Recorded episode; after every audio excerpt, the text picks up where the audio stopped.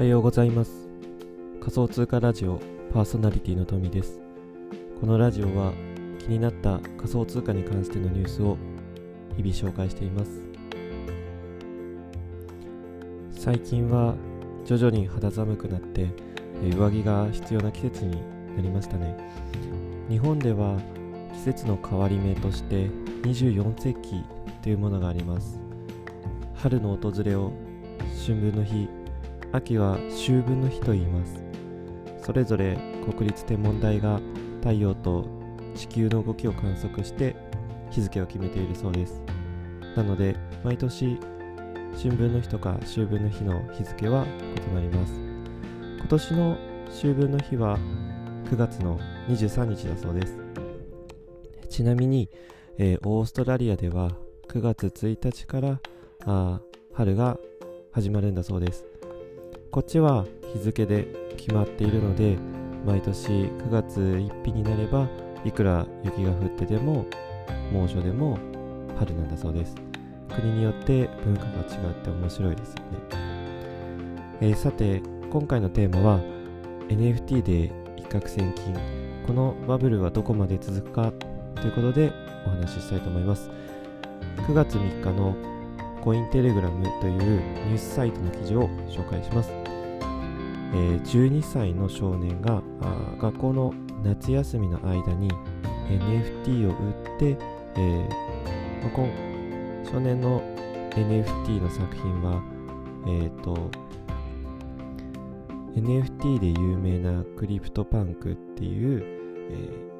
ー、有名な絵があるんですけどそれをオマージュしたあクジラのドット絵を NFT 化して販売したところ約4000万円ほど利益が出たそうです。でなお、えー、と以前から NFT 作成についてはあしていたとのことでした。で、えーと、この少年は、まあ、幼い頃から親からプログラムを教わっていて、えー、仮想通貨に関しても特にあの抵抗はなかったそうです。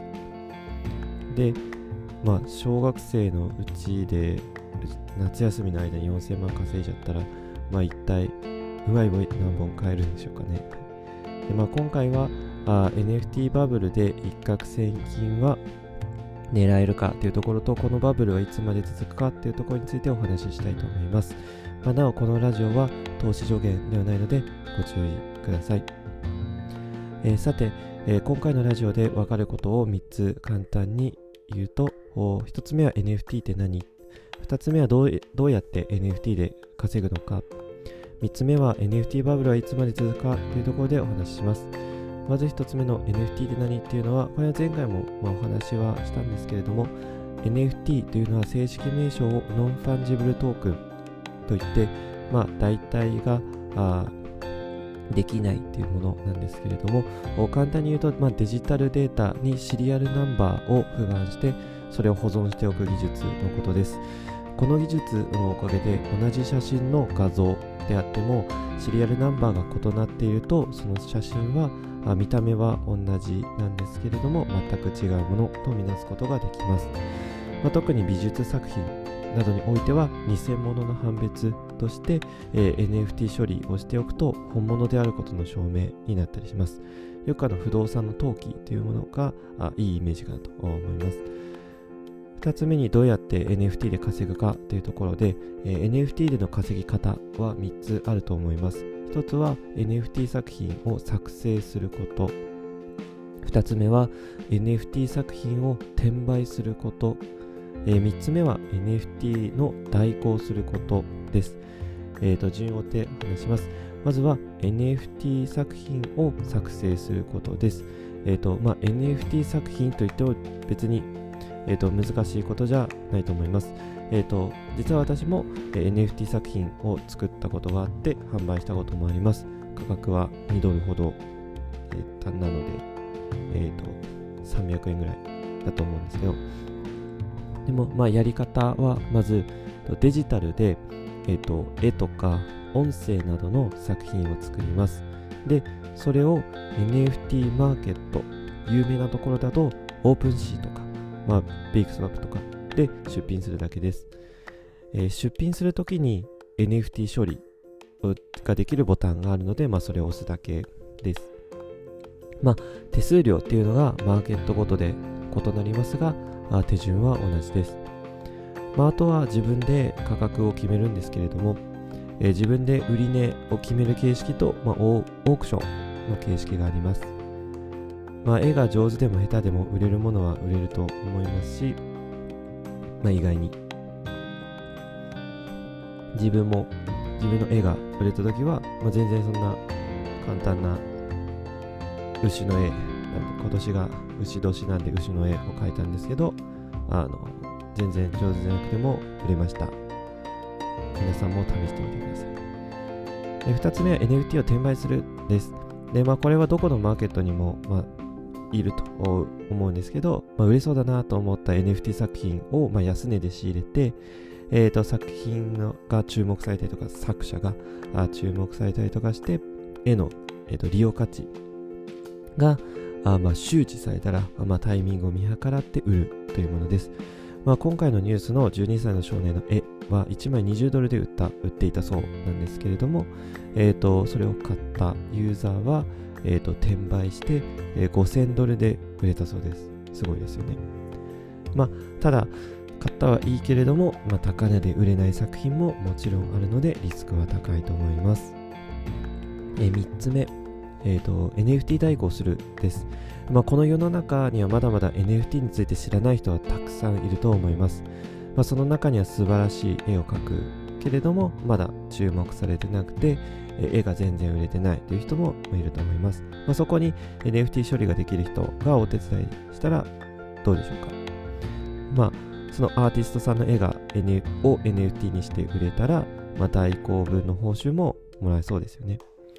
まあ、NFT はアーティストにとって、まあ、活躍の場が広がる、まあ、絶好のチャンスだと私は思っています。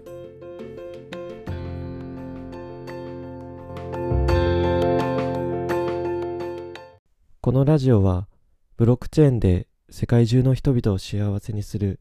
XWIN の提供で放送しています。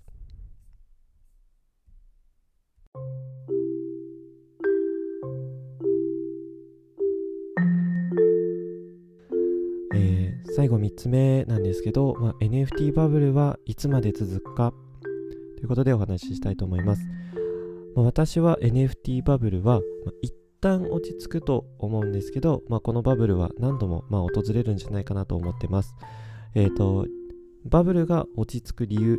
は、まあ、手数料だと思ってます。まあ、今一番大きなマーケットは、まあ、手数料がすごく高くて、まあ、富裕層ぐらいじゃないととても立ち回れないと思います。まあ、かといって、えー、手数料の安いマーケット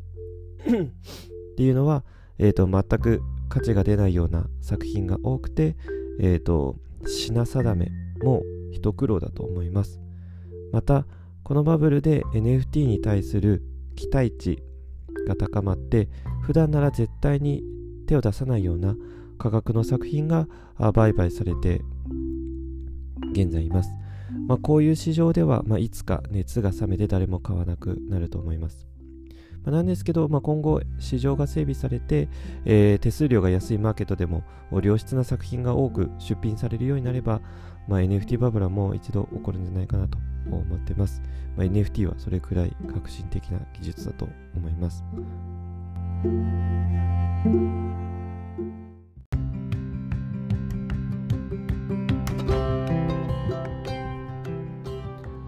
はい。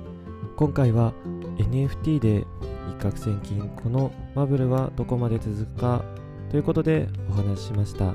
このラジオで分かることをもう一度おさらいしたいと思います。